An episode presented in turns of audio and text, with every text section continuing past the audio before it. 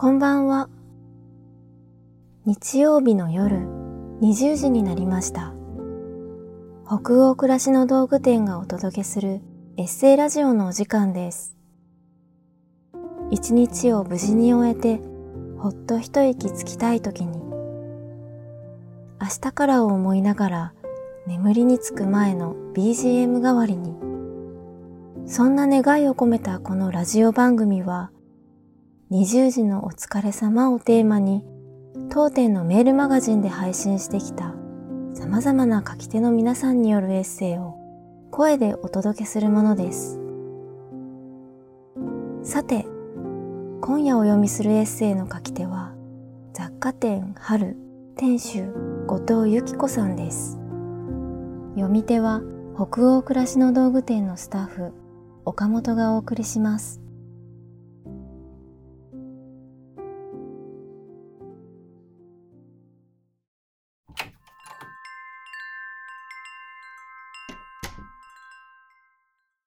義理と人情後藤由紀子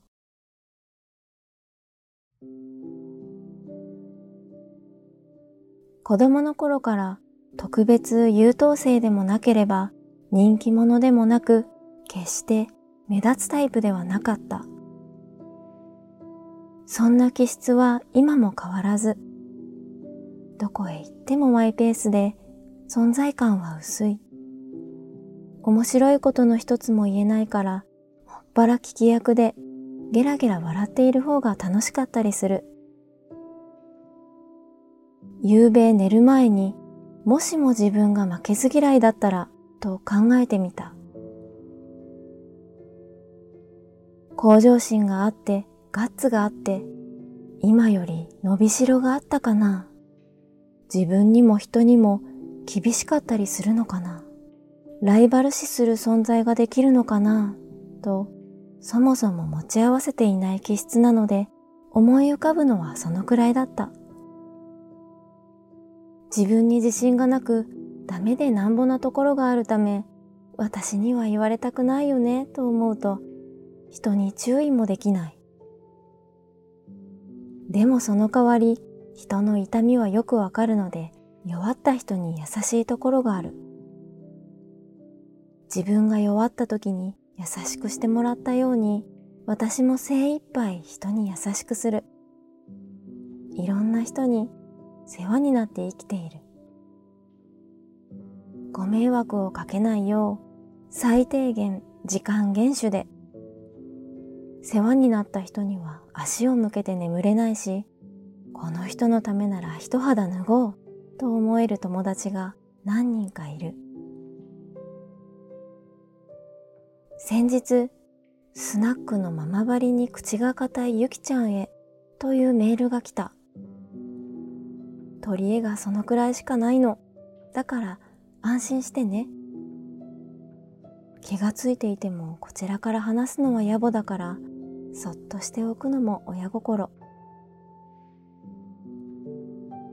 人生いいこともあれば、悪いことも同じ分量あるわけで、年を重ねれば重ねるほど、それぞれ立場があって、打ち明ける場所もどんどん少なくなる。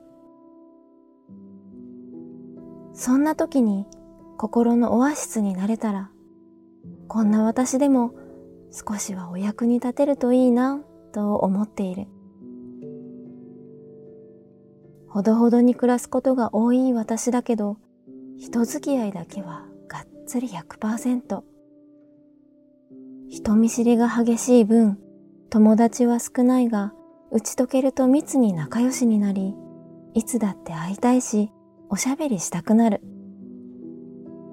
そんな友達を尊敬している。本音で付き合える友達がいるのは何よりの財産だと思う。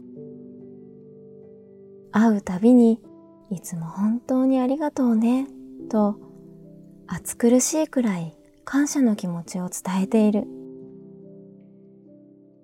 私もいろいろな人に世話になっているもの、持ちつ持たれつ行きましょう。義理と人情は大切。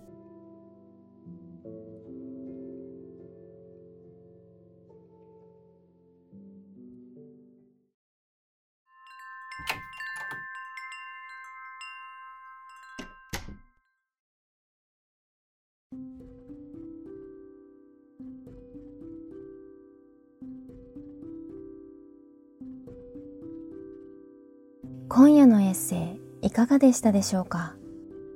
気持ちがほどけたり明日から始まる一週間のささやかな糧となったら嬉しいですこのエッセイラジオはすでに好評いただいている人気ラジオチャポンと行こうと同じように北欧暮らしの道具店のサイトやアプリに加えポッドキャストや Spotify、YouTube でも配信をしています。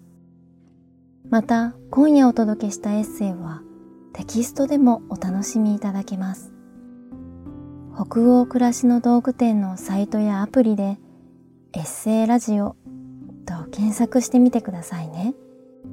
エッセイを声だけでなく文章で読むことで2度お楽しみいただけますよ。